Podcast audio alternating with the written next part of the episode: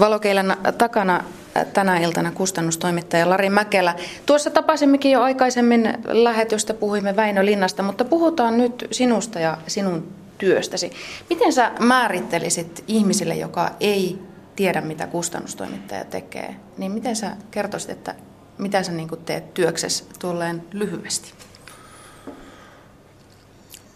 Kustannustoimittaja varmaan niin pää, pääosin työkseen pyrkii, pyrkii mm, oivaltamaan, mikä on kirjailijan visio, minkälaista tekstiä hän on työstämässä, minkälainen näkemys kirjailijalla on siitä, mitä hän on tekemässä. Ja kustannustoimittajan tehtävä on sitten niin kuin jollain tavalla auttaa kirjailijaa säilyttämään se, se näkymä ja niin kuin pitämään kiinni hyvistä asioista ja sitten auttaa myös näkemään sellaiset asiat, jotka ei tekstissä toimi, sellaiset tarinalliset piirteet, sellaiset henkilökuvat, sellaiset kaupungit, sellaiset miljööt, mikä vaan, tai kielelliset niin kuin seikat, että minkälaiset toimii ja minkälaiset ei. Et kustannustoimittajan täytyy olla hyvin suora mielipiteissään ja totta kai jos kirjailija näkee puolustamisen arvoiseksi jonkun yksittäisen asian, niin niistähän sitten väännetään ja, ja tota, se, on, se kuuluu niin kuin asiaan, mutta et siitäkin huomaa, että onko asia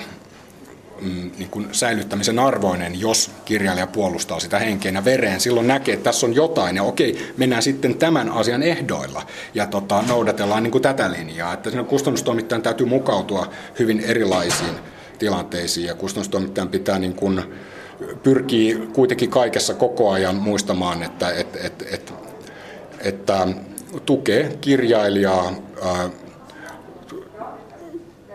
niin kuin yltämään kaikkein parhaaseen suoritukseensa omassa työssään.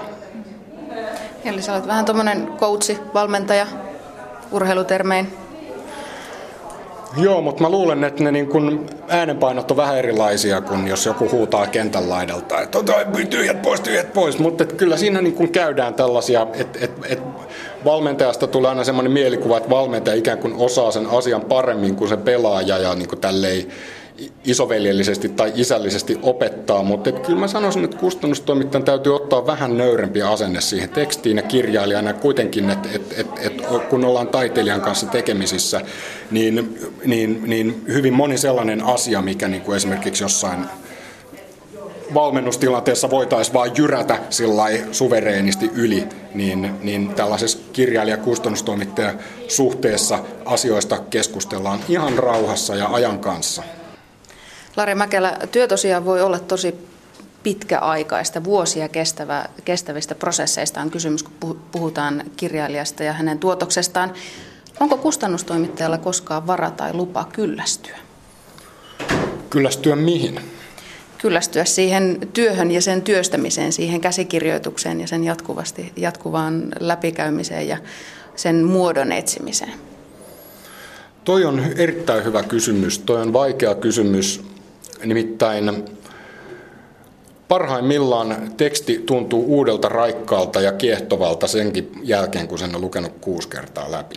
Eli, eli jotkut, ja, ja siitä jollain tavalla myös näkee, että mitkä on niin kuin elinvoimaisia tekstejä, ja että nyt on tulossa todella hyvä kirja, runoteos, novellikokoelma tai romaani.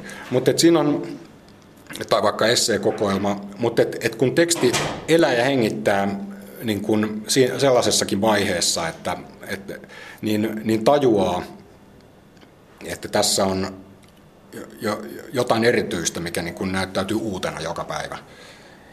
Ja tota, usein sellaisten tekstien kanssa sitten eniten painiskeleekin, koska tulee se semmoinen, niin kuin, että, että, että tuntuu, että nyt vielä kun laittasit tämän luvun vähän kiteyttäisit tuon asian ja vähän ehkä voisit viipyillä enemmän tämän ihmisen jossain tota, tajunnan virrassa ja sitten leikkaisikin tosta poikki ja jatkaisi tarinaa tuosta luvusta, niin eikö totta, että tämä voisi olla niin kuin vielä jouhevampi. Ja tota, kirjailija on totta kai niin kuin sitten ähm, joskus samaa mieltä, joskus eri mieltä, mutta että sellaiset tekstit, joiden kanssa painiskellaan vielä viime metreillä, niin usein sellaiset tekstit on sitten näitä, jotka ilmestyttyään saavat ähm, lukijoiden suosiollisen vastaanoton. Lari Mäkelä, miten sä päädyit tähän ammattiin? Miten mä päädyin tähän ammattiin? No kyllä se on mennyt sitä kautta, miten aika usein tällaiset asiat tapahtuu ihmisten elämässä, että, että opiskeluvaiheessa aletaan tehdä niin kuin keikkahommaa. Ja mä aloin lukea käsikirjoituksia. Silloin VSOYllä oli kustannuspäällikkönä Harri Haanpää. Ja tota, meillä tuli niin kuin, että hän, hän toivoi, että mä lukisin joitain käsikirjoituksia. Mä opiskelin kirjallisuutta siihen aikaan, kotimaista kirjallisuutta ja sitten käännettyä, tota, eli maailmankirjallisuutta. Ja tota, hän pyysi kommentteja, semmoisia liuskan mittaisia, joita mä sitten tehtailin yhtenä kesänä toista kymmentä, parisen kymmentä ja, ja tota, sitten syksyn mittaan mä sain lisää, hain muovikassillisen aina kerrallaan käsikirjoituksia sieltä VSOn Boulevardin toisesta kerroksesta. Ja, ja tuota, jossain vaiheessa, se oli varmaan sen vuoden sisään, tai niin, niin, se oli, tämä oli siis 2000 kesällä, mutta et siinä 2001-2002 mä tein sitten muutamia semmoisia lyhyitä kolmen kuukauden tai kuuden kuukauden työjaksoja. Ja tällä alalla on niin kuin se tyypillinen piirre, että kun tekee kirjailijan kanssa yhden kirjan ja toisen kirjan, niin, niin, niin siinä onkin sitten saattanut parhaassa tapauksessa syntyä semmoinen luottamuksellinen niin kuin, ähm, kirjailija-lukija-suhde, että, että se aika luontevasti, kun kirjailija kirjoittaa sitten kolmattakin kirjaa, niin, niin hän niin kuin jotenkin olettaa, että se sama kloppi varmaan sitten lukee tämän. Ja, ja se, vaan, se vaan menee sillä tavalla, että sitä ei välttämättä kukaan määrää yläpuolelta. Että, että, että, että jotenkin asiat niin kuin loksahtelee paikalleen ja sillä tiellä mä oikeastaan olen. Yle. Radio Suomi. No, miten paljon sä luet käsikirjoituksia tai ihan valmiita teoksia, sanotaan vaikka viikossa? Paneutuneesti voi lukea yhden romaanikäsikirjoituksen viikossa, mutta, mutta siihen vaikuttaa, joskus siihen menee kolme viikkoa, joskus siihen menee kaksi päivää, joskus nopeamminkin. Kyse on niin kuin, se, se vaihtelee niin täysin siitä, että, että, että tuleeko sille tekstille, niin kuin, että kun tietenkin aina kynäkädessä lukee, minkä verran niitä merkintöjä tulee. Jotkut tekstit on lähellä hyvää ja tuntuu, että jotakin tähän voisi ehdottaa kirjailijalle ja sitten kun alkaa miettiä, no mitä minä konkreettisesti voin ehdottaa, josta siitä, jotta siitä olisi kirjailijalle hyötyä, niin voi ollakin, että sen vaihtoehtoisen lauseen rustaamiseen menee yksi, kaksi aikaa. Ja jos tällaisia on sivulla monta, niin siinähän menee yhden sivun tekemiseen pitkäänkin aikaa. Mutta sitten kun teksti vaan kulkee ja kulkee ja kulkee, niin tota, joko silloin kustannustoimittaja on väsynyt tai sitten se teksti on oikeasti briljanttia ja timanttista ja silloin sen lukeminen käy hyvinkin hyvinkin nopeasti. Onko sinulla joku, istuksa vaan pöydän takana ja tietokoneen ääressä niin kuin norma, niin kuin normaalisti toimistossa istutaan vai menetkö mm, nojatuoliin ja otat lasin punaviiniä vierelle ja keskityt sinne lukemaan? Onko sinulla joku tämmöinen tietty rutiini, miten sä luet näitä käsiksiä läpi? No oikeastaan mä oon kyllä välttänyt niin kuin rutiineja siinä mielessä, että, että mä ajattelen, että jokainen teksti on niin erilainen, että ei se silloin se minunkaan niin kuin työrutiini voi olla joka päivä samanlainen. Mutta näitä kaikkia kyllä. Ö, aika paljon mä teen ihan työpöydässä. Meillä on uusi tota, todella hieno avokonttori Lönnruutin kadulla, jossa on tota, hyvät työskentelyolosuhteet, mä saatan lukea läppäriltä tekstejä, mutta sitten ää, me luetaan paljon myös kotitöinä. Ja mulla on esimerkiksi kotona oikein semmoinen mukava puulämmitteinen kakluuni, jonka viereen mulla on, mä oon laittanut nojatuolin ja semmoisen kauniin lukulampun, ja tota, siihen on aika hyvä tunnelma niin kun istahtaa alas ja ottaa vaikka se punaviini tai teekupponen siihen ja alkaa lukea. Ja, tota, ja kynä kädessä ja paperilta, niin silloinhan se on, mitä sitä muuta tarvitseekaan.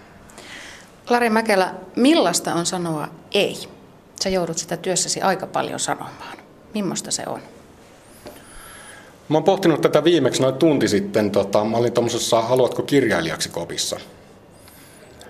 Ja tota, se on kieltämättä tilanne, jossa sinne tulee käsikirjoituksen kanssa ihminen ja kertoo ideastaan, kertoo kirjastaan. Ja tota, mä mielelläni sitten pidän sen keskustelun sillä tavalla niin kuin ehkä yleistasoisena tai mä juttelen niin kuin sitten juttelen, miten sitä käsikirjoitusta tai miten tota ideaa voisi kehittää, minkälaisia asioita kannattaa ottaa huomioon nyt, kun sitten lähdet joko kirjoittamaan tuota ideaa tai parantelemaan sitä.